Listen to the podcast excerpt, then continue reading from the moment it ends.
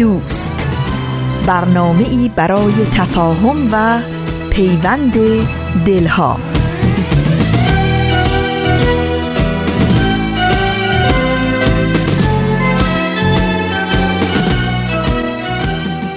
درود گرم و پرمهر ما از فاصله های دور و نزدیک.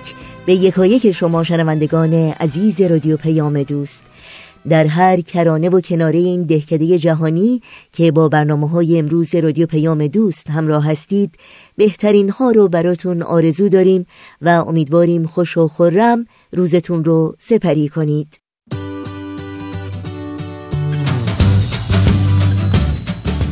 نوشین هستم و همراه با بهنام پریسا و دیگر همکارانم میزبان پیام دوست امروز شنبه ششم بهمن ماه از زمستان 1397 خورشیدی برابر با 26 ماه ژانویه 2019 میلادی. برنامه هایی که در این پیام دوست تقدیم شما شنوندگان عزیز می کنیم شامل برنامه آن 18 نفر ورقی از خاطرات و پندها و پیمانها خواهد بود که امیدواریم همراه باشید و از شنیدن اونها لذت ببرید. و ضمنا پوزش من رو هم به خاطر این صدای سرمازده و گرفته بپذیرید. فراموش نکنید که همیشه و مشتاقانه منتظر تماس های شما هستیم. نظرها، پیشنهادها، پرسشها و انتقادهای خودتون رو مطرح کنید و ما رو در تهیه برنامه های دلخواهتون یاری بدین. آدرس ایمیل ما هست info at persianbms.org با تلفن شماره ما هست 001 703 671 828 828 در شبکه های اجتماعی ما رو زیر اسم Persian BMS جستجو بکنید و در پیام رسان تلگرام با آدرس at Persian BMS contact با ما در تماس باشید. ضمنا توجه داشته باشید که اپ جدید سرویس رسانه فارسی بهایی هم برای استفاده شما شنوندگان عزیز آماده است و شما می‌تونید با مراجعه به Apple Store این اپ رو دانلود بکنید و روی گوشی های هوشمند خودتون نصب بکنید و با تمامی برنامه های سرویس رسانه فارسی باهایی همراه باشید. برای اطلاعات بیشتر در مورد اپ جدید سرویس رسانه فارسی باهایی به وبسایت www.persianbahaimedia.org مراجعه کنید.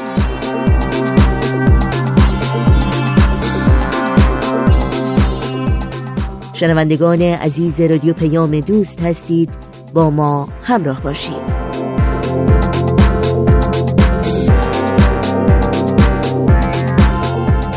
شنوندگان عزیز پیام دوست امروز رو با بخش تازه از مجموعه آن هجده نفر آغاز می کنیم که ما رو با زندگی اولین هجده نفری که به سید باب بنیانگذار آین بابی و مبشر آین باهایی ایمان آوردند آشنا می‌کنه.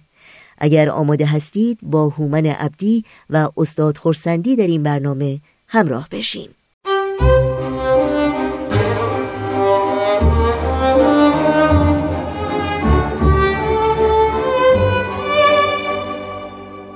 آن هجده نفر.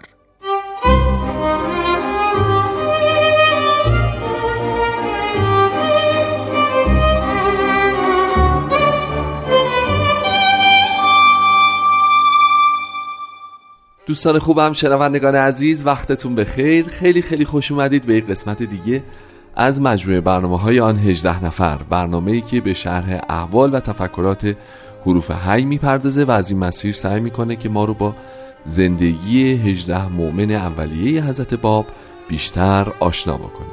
به روال هفته های گذشته در این برنامه هم در خدمت جناب خورسندی عزیز هستیم و از مطالبشون استفاده خواهیم کرد. لطفا با برنامه ما همراه باشید.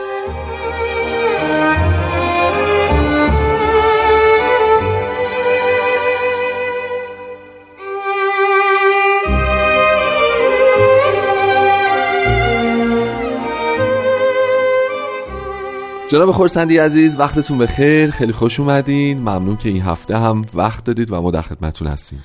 جناب عبدی خیلی خوشحالم که در خدمت شما و شنوندگان عزیز هستم. قربان محبتتون.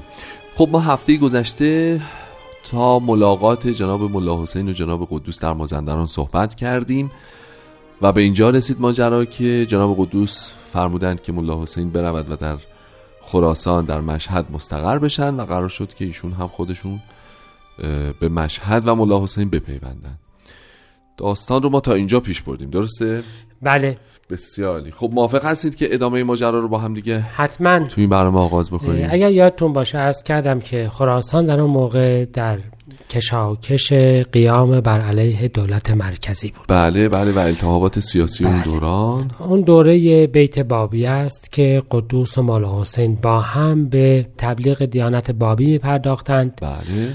و جماعتی در حدود 100 نفر در اطرافشون مجتمع شده بودند و مؤمنین تعدادی پیدا کرده بودند که البته باعث حسد شدید علمای سنتی هم شده, شده بود در مشهد. از طرف دیگر کسانی که می‌خواستن بر علیه دولت مرکزی قیام بکنند تو ذهنشون بود که شاید بتوانند از نفوذ بابیه در راه اهداف خودشون استفاده بکنند و به همین جهت سالار از جناب قدوس خواست که به اهدافشون کمک بکنند. صحیح. و ایشان به سیره همیشگی منطقی جامعه مؤمنین که در مخالفت به حکومت داخل نمیشه وقتی که اوضاع رو اینجور دید از خراسان خارج شد و به طرف مازندران برگشت. صحیح. تا این مصیبت یعنی این مطلب پیش نیاد.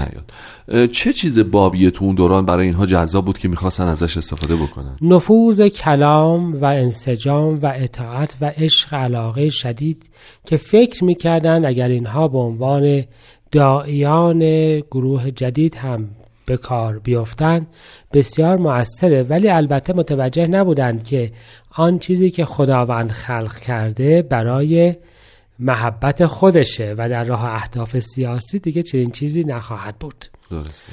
ولی به هر حال پس در اون اوضاع متشنج ملا حسین در مشهد ماند و بالاخره آن چیزی که پیش می آمد پیش آمد به این ترتیب که گفتند که یکی از اصحاب ملا حسین به یکی از علما توهین کرده و ریختن و زدند و مهارش کردند و و بابیه هم رفتند و او را نجات دادند و شهر به هم ریخت درسته یعنی ما الان تو مقطعی هستیم که نوای بابیه ایران رو فرا گرفته در جاهای مختلف سیتش در واقع و در مشهد شده بله. و در مشهد حالا تلفیق پیدا کرده با این قضیه سالار و بله.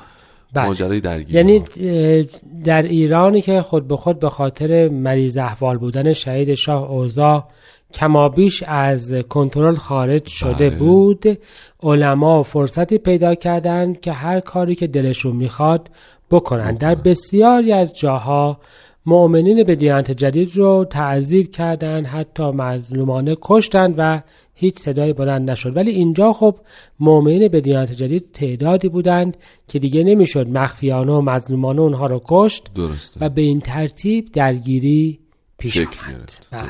خب بعد از این ماجراها تکلیف پیروان جدید دیانت بابی در مشهد چی میشه؟ چه اتفاقی ایجاد میشه؟ بعد از این ماجرا اردوی دولتی بله. که به رهبری یا به فرمانده شاهزاده حمزه میرزا و حشمت و دوله بله. در اون منطقه بود. برای اینکه شهر آرام بمانه از جناب مولا حسین دعوت می‌کنه که به اردو تشریف بیارند و پس ایشان می‌فهمند که من اصولا خودم می‌خواستم از خراسان خارج بشوم. پس ایشان را با احترام ازشون خواهش می‌کنه که بروند. به کجا؟ و کجا رو جناب مولا حسین تصمیم می‌گیرند که بروند به طرف به هر حال مرکز ایران. بله. حالا مرکز ایران ایشان در فکرشان این بوده است که شاید دوباره به حضور حضرت اعلی باب برسند. بله. یا اینکه بیایند به تهران یا اصلا از ایران خارج بشوند. به هر حال چه بخواستند به کربلا و نجف بروند چه می‌خواستند به تهران بیایند چه می‌خواستند بروند به آذربایجان باید از خراسان به سمت غرب حرکت, حرکت می‌کرد می‌کردن. خود این شاهزاده ببخشید کجا مستقره الان خود این شاهزاده مشهد رو محاصره کرده و آماده درگیری با سالار, سالار. میشه که او هم در اصل حملش قریب الوقوعه درسته. ولی هنوز درگیری شکل نگرفته. اصولا این درگیری به شدت شکل نگرفته است. توانستند سالار را قبل از اینکه درگیری اساسی پیش بیاد مهارش مهارش بکنن بسیار. این حشمت و دوله بعدها میشه یا تو تاریخ می‌خونید که این همون کسی است که بعدا توی تبریز فرمان تیرباران حضرت علا رو اجرا نمی‌کنه. صحیح. از ملاقاتی که با مولا حسین داشته و سابقه عظمت مقام و رفتار خوش بابیه به هر حال جا مولا حسین حرکت می کنند و در همین اوان امامه از حضرت اعلی به رنگ سیاه براشون می‌رسه و یا پرچم سبزی هم زم... پرچم سیاهی هم بلند می کنند و طبق احادیث که اصحاب قائم قرار بود که از خراسان قیام بکنند بله. پس مولا حسین از خراسان به سمت غرب حرکت می‌کنه.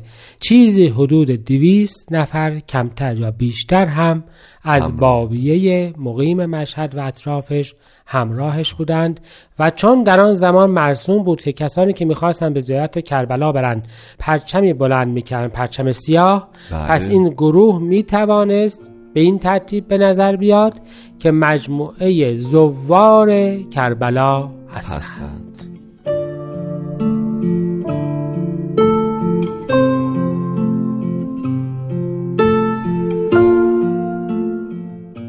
حضرت بهاءالله درباره جناب ملا حسین چنین می‌فرمایند. اسمها علیه من کل بهاء ابها به این شهادت کبرا فائز شد قبل از شهادت ظاهره. چه که از خود به هیچ وجه اراده و مشیت و خیالی نداشت. جمعی این مراتب را فدای دوست نمود و بعد هم به شهادت ظاهره فائز شد و جان را در ره محبوب حقیقی نثار نمود.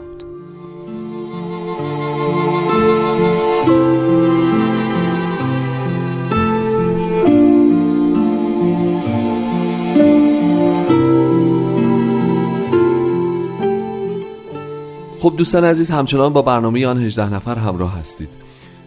جناب خورسندی فرمودید که ملا حسین و چیزی در حدود 200 نفر از یاران از سمت مشهد و خراسان هم حرکت کردند با همون حالا پرچم مشکی. و به کدوم سمت حرکت می‌کنن؟ کجا سمت میرن؟ غرب. به سمت مرکز ایران. بله دیگه به سمت مشهد. غرب مشهد. به سمت ولی برها می‌دونیم که در نیشابور مثلا جناب عبابدی بله. بهشون اضافه میشن. در هر شهر و روستایی تبلیغ می‌کردند و افرادی به ایشان ممکن بود اضافه بشند و به این ترتیب می‌رسند به جایی که در قدیم دوراهی بود که جاده که به طرف اصفهان و تهران می‌رفت و جاده که به طرف مازندران می‌رفت. در اونجا اه، دوراهی بود. جایی که می‌تونیم بگیم علی آباد جایی اونورتر از بدشت و شاهرود فعلی. بله بله.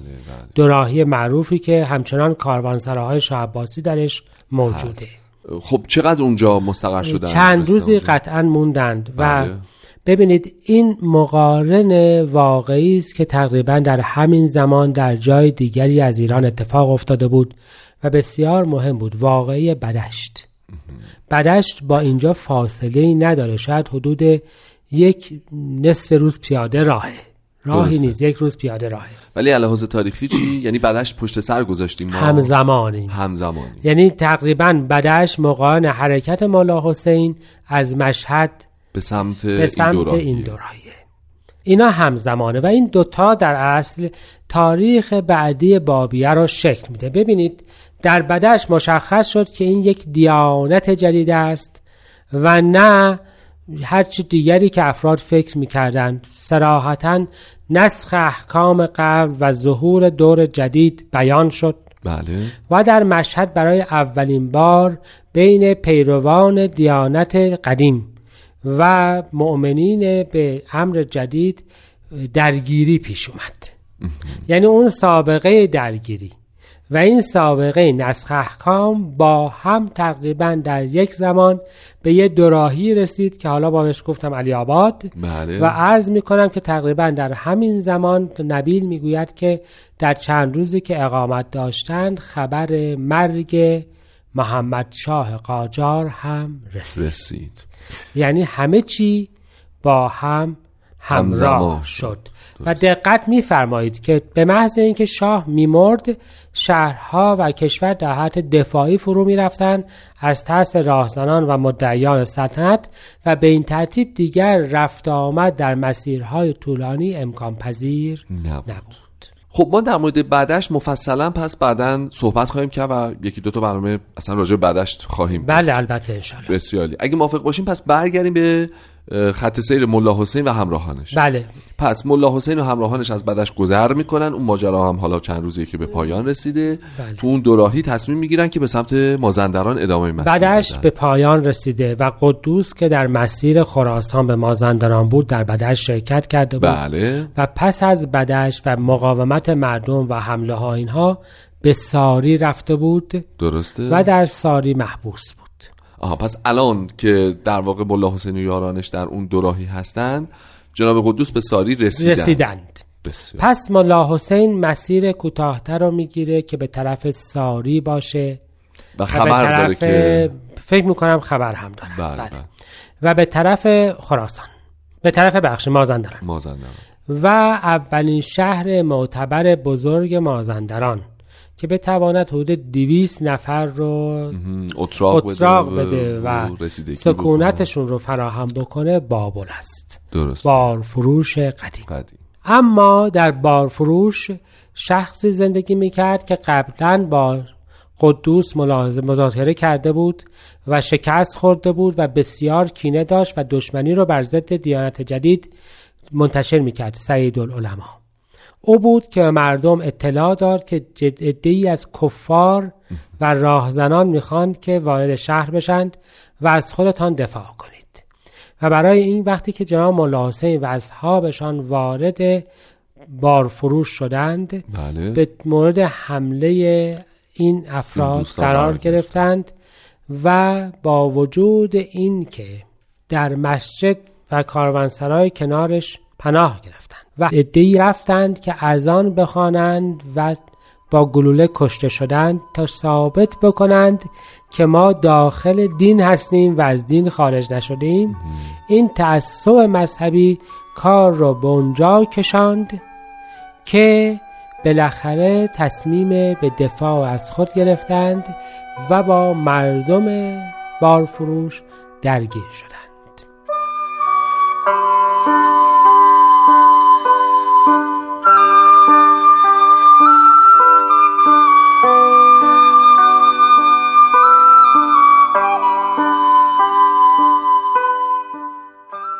خب برمیگردیم به ادامه ماجرا و اینکه الان اصحاب در بارفروش با اهالی شهر ناچار به درگیر شدن. بله.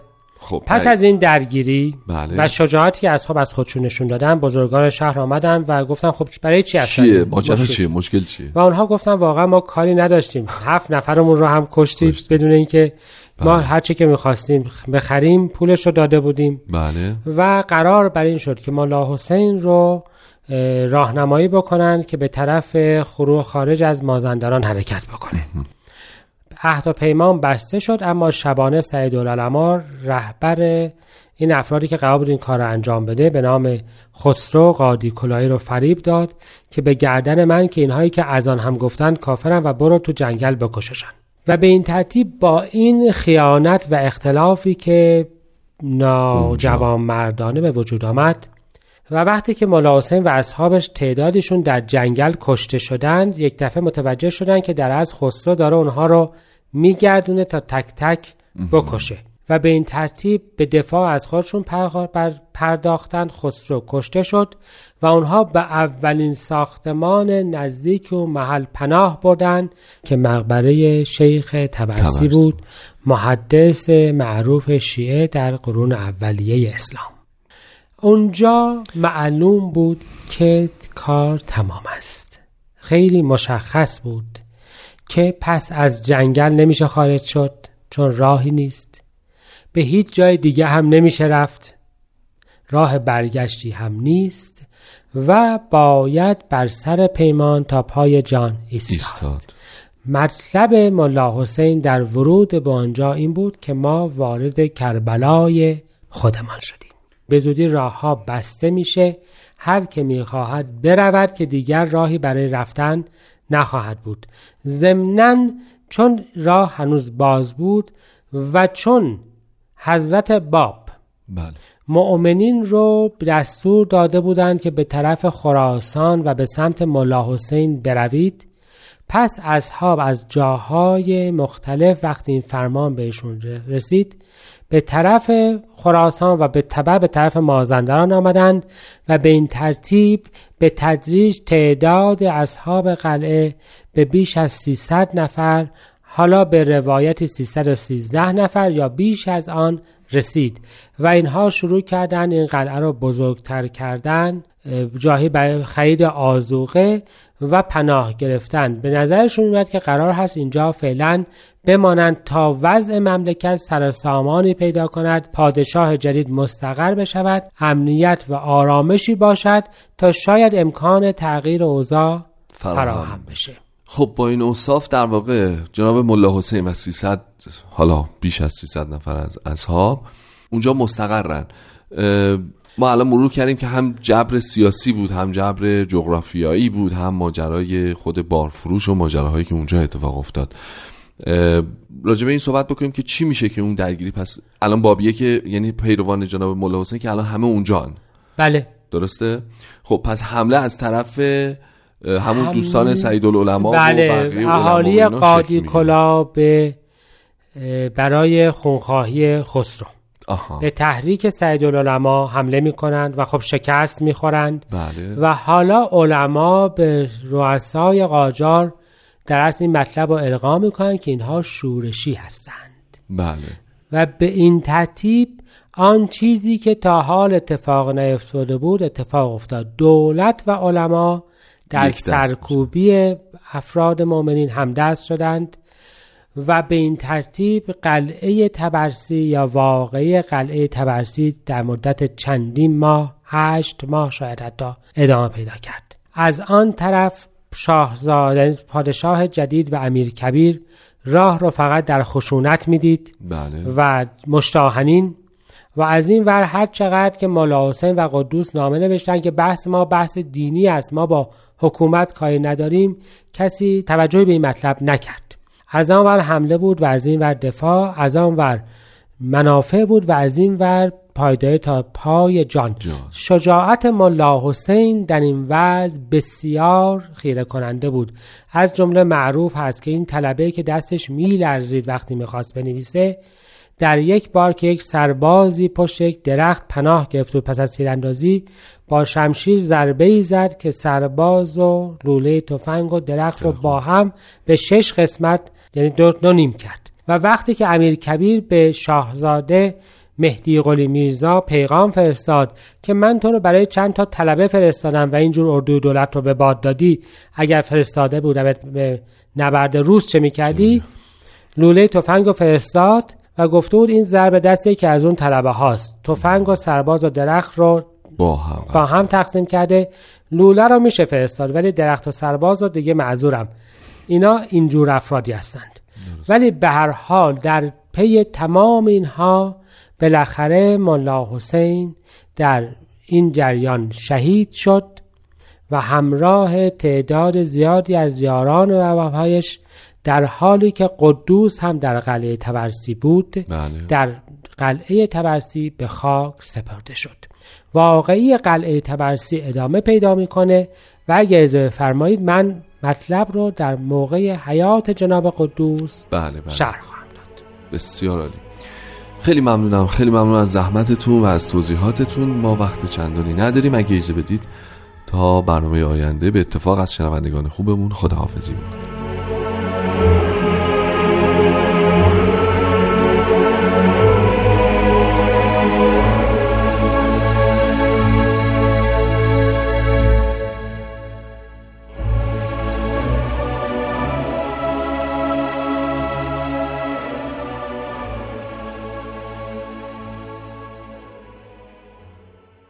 شنوندگان عزیز با برنامه آن هجده نفر از رادیو پیام دوست همراه بودید. تا بخش بعدی برنامه های امروز شما رو به شنیدن قطعه موسیقی دعوت می کنم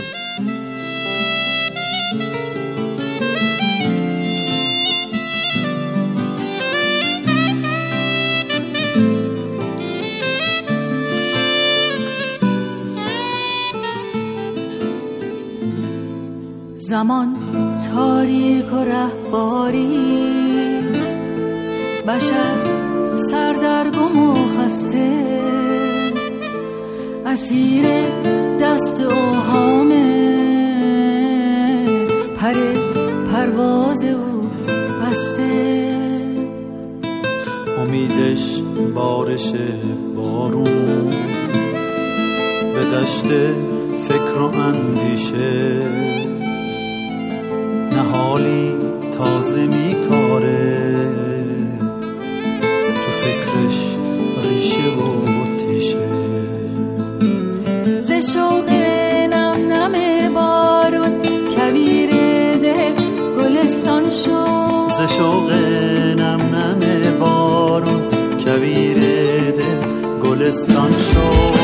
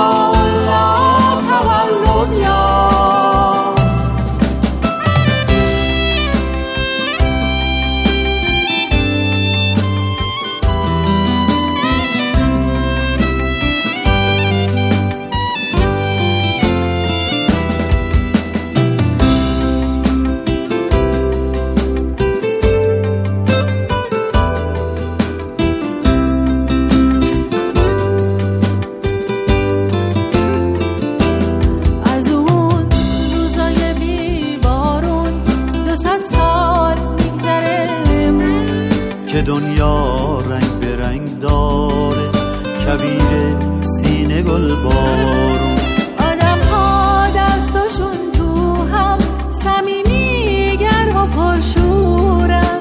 دلا از عشق هم لبریز زهر بیگانگی دوره همه اعضای یک پیکر خدای دارند بیام گرمی امروز.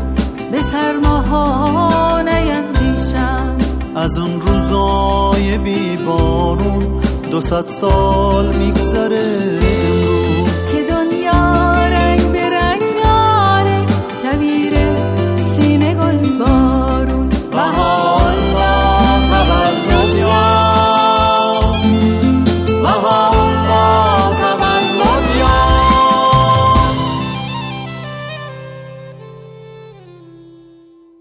همچنان با رادیو پیام دوست همراهی می کنید در این بخش از برنامه های امروز اگر آماده هستید بشنویم از سهیل کمالی و برنامه دیگری از مجموعه ورقی از خاطرات. ورقی از خاطرات. شما می‌تونید بخش های مختلف این برنامه رو در تارنما، شبکه های اجتماعی یا تلگرام Persian BMS دنبال بکنید.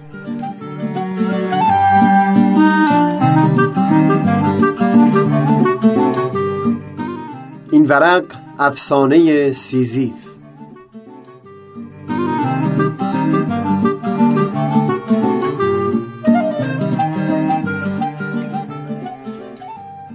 چندین وقت بود از یکی از دوستانم بیخبر مونده بودم. خونشون در شهر خود ما بود اما این سه چهار ماه اخیر درگیر روال دانشگاه و برخی مشغولیات دیگه شده بودم. و قبلش هم نمی‌دونم چی شده بود که به هر حال خیلی وقت از او بیخبر مونده بودم. اون شب توی دفترم یادی از او کردم و دیدم چقدر دلم می‌خواد حالی از او بپرسم و قراری بگذارم که به همین زودی ها دیدارش کنم یک پیغام براش فرستادم و ازش خواستم اطمینان بده که حالش خوبه و هم درخواست کرده بودم که مفصل برای من از خودش بنویسه. جوابی که از او دریافت کردم یک قدری برام عجیب بود. یعنی یک قدری که نه خیلی برام عجیب بود. سوهل جان ممنونم از اینکه جویای احوالم شدی. من امروز صبح از خواب بیدار شدم. رفتم دوش گرفتم. البته قبل از اینکه بروم دوش بگیرم آب چای را گذاشته بودم که وقتی بیرون میآیم به جوش آمده باشد. شش هفت تا بارفیکس هم زدم. بیرون که آمدم آب کتری را داخل قوری ریختم و باز گذاشتم سر اجاق تا دم بکشد. بعد رفتم توی اتاقم لباسهای کارم را پوشیدم. امروز یک کت سیاه رنگ پوشیدم. با پیراهن نارنجی و کروات راه راه نارنجی و سیاه. شلوارم هم نقره رنگ بود. دیشب آنها را اتو کشیده بودم و آماده بودند. تا لباسها را پوشیدم چای آماده شده بود. برای خودم یک استکان چای ریختم. هم قند آوردم هم خرما. چای را که سر کشیدم دیدم دلم می‌خواهد یک استکان دیگر هم پر کنم. رفتم باز چای ریختم. آن را هم سر کشیدم. حوصله‌ام نشد ظرفها را بشورم. همینطور وسط حال رهایشان کردم و رفتم. کفش های سیاهی که داشتم را واک زدم پایم کردم و به سمت محل کارم راه افتادم. بین راه هم به موسیقی مورد علاقم گوش می‌دادم و هم سود می‌زدم. عجله هم نداشتم برای رسیدن به محل کار. اما خب به هر حال رسیدم. هشت ساعت کار کردم. دو تا یک ربع ساعت هم استراحت بود که آمدم باز چای خوردم. نیم ساعت هم برای ناهار بود که یک ساندویچ خریدم و خوردم. شب که آمدم خانه کفش هایم را که درآوردم آمدم اول آب چای را روی اجاق گذاشتم که بجوشد و بعدش رفتم لباس هایم را عوض کردم. لباس خانگی پوشیدم و آمدم چای را درست کردم. استکانی که از صبح مانده بود را شستم. چای ریختم و با قند و خرما خوردم. بعد آمدم دیدم تو اینجا برایم پیغام گذاشته ای و حال مرا پرسیده ای و خواستی بدانی من چه می کنم من هم دقیقا برایت نوشتم که از صبح تا حالا چه کردم. اما این را برایت بگویم که دیروز با امروز متفاوت بود. چون من به جای پیراهن نارنجی یک پیراهن صورتی پوشیدم. با کرواتی به رنگ نکمه دادی. پریروز هم کت من متفاوت بود هم کفشایم هم شلوارم و هم پیراهن و کرواتم. یعنی کلا روز متفاوتی بود. میبخشید اگر زیاد برایت نوشتم. اگر هم نظری داری در مورد اینکه فردا چه لباسی بپوشم لطفا همین امشب برایم بنویس.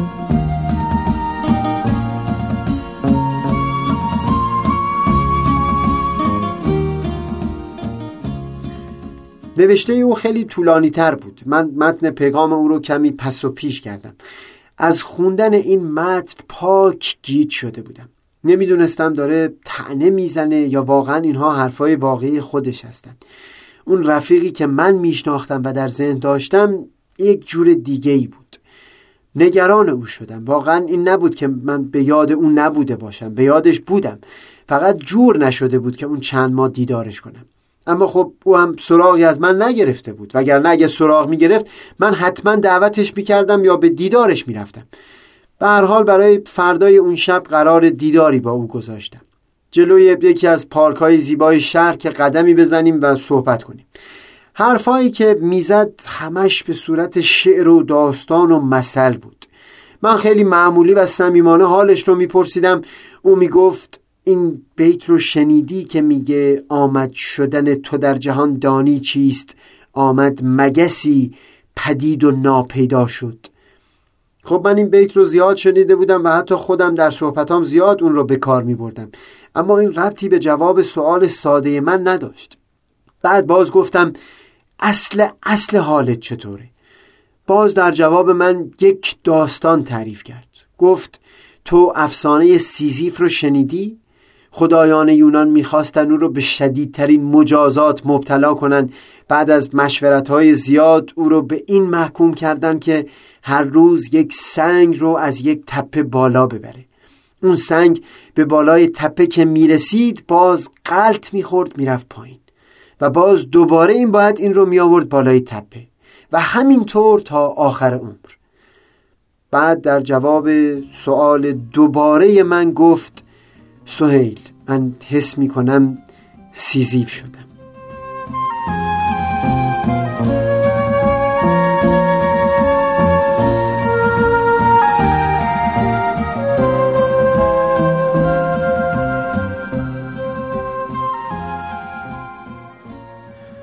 از دوستم که جدا شدم دست کم دو سه ساعت در جاده گشت می زدم و آهنگ گوش می دادم. از خودم نالان بودم به یاد اون جمله فاضل عزیز آرش نراقی افتادم که می گفت اصاره سخن حافظ و خیام اونه که برای ما آدمها این خود سختی و رنج نیست که طاقت فرساست.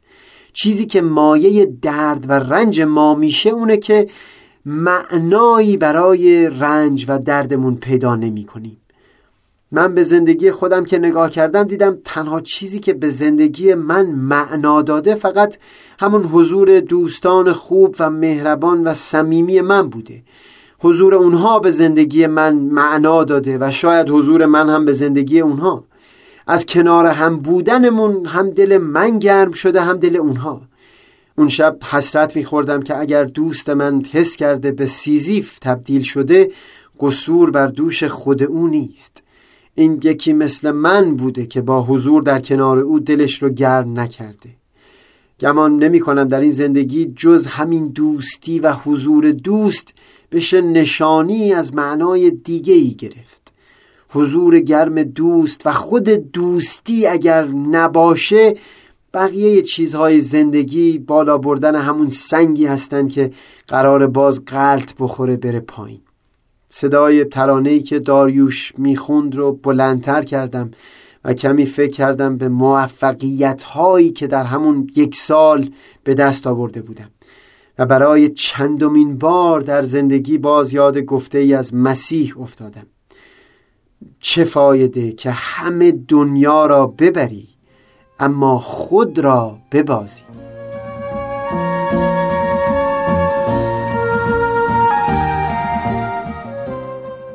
سهیل کمالی یک شنبه سیزدهم فروردین ماه.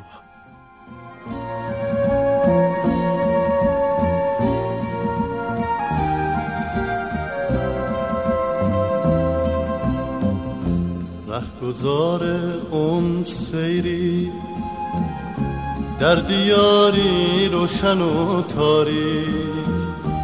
رهگذار عمر راهی بر فضای دوریا نزدیک. کس نمی‌داند کدامین روز می آید کس نمی‌داند کدامین روز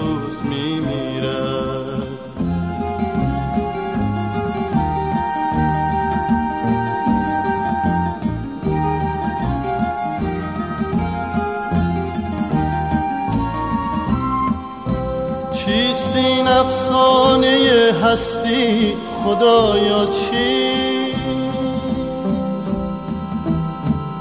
پس چرا آگاهی از این قصه ما را نیست؟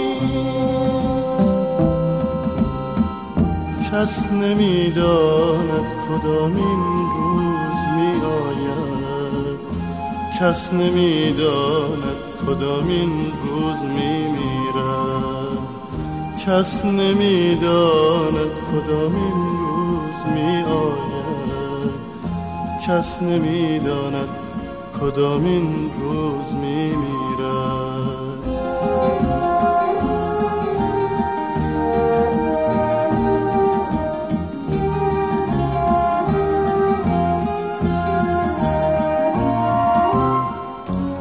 صحبت از مهر و محبت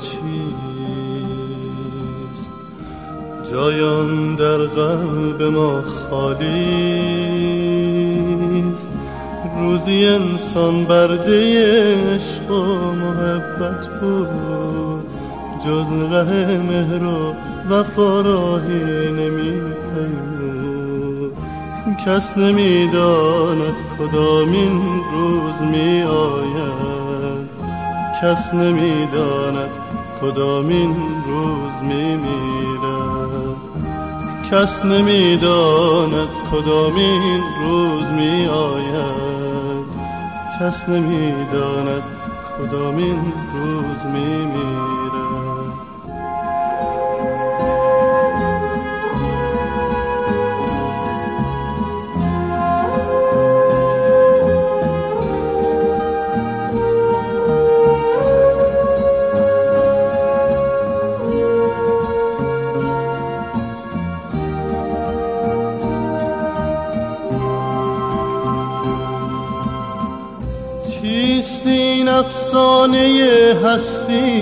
خدایا چیست؟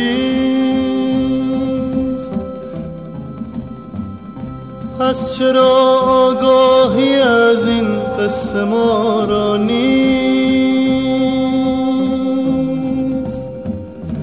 کس نمی‌داند کدامین روز می آید کس نمی‌داند کدامین روز می کس نمی‌داند کدامین روز می آید کس نمی‌داند کدامین روز می میرد کس نمی‌داند کدامین روز می آید کس نمی‌داند کدامین روز می میرد پندها و پیمانها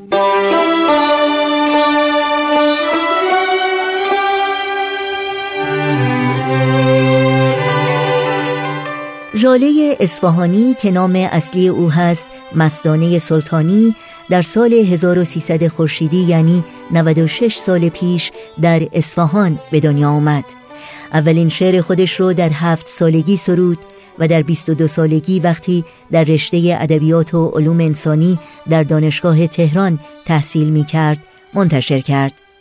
او تحصیلات عالی رو در رشته ادبیات فارسی در دانشگاه آذربایجان ادامه داد و مدرک دکترای خودش رو از دانشگاه لاماناسوف در روسیه دریافت کرد. زندرود، البرز بیشکست و خروش خاموشی از جمله مجموعه های شعر اوست. اشعار او سرشار است از روح عشق و امید و شوق و شور زندگی و به خاطر همین ویژگی است که ژاله اصفهانی را شاعر امید مینامند.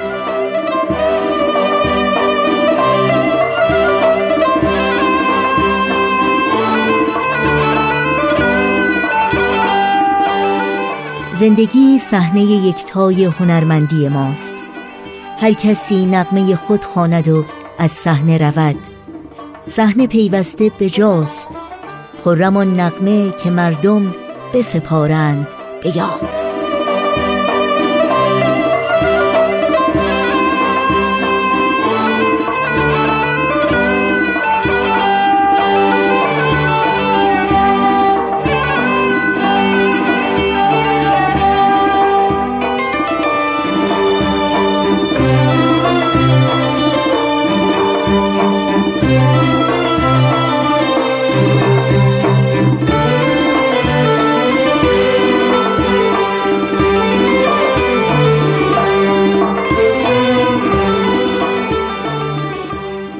وقت خداحافظی است چرا که برنامه های این شنبه رادیو پیام دوست هم در همین جا به پایان می‌رسه. همراه با بهنام مسئول صدا و اتاق فرمان پریسا ویراستار و تنظیم کننده برنامه های امروز و البته تمامی همکارانمون در بخش تولید رادیو پیام دوست از همگی شما خداحافظی می کنیم تا روزی دیگر و برنامه دیگر شاد و پیروز باشید.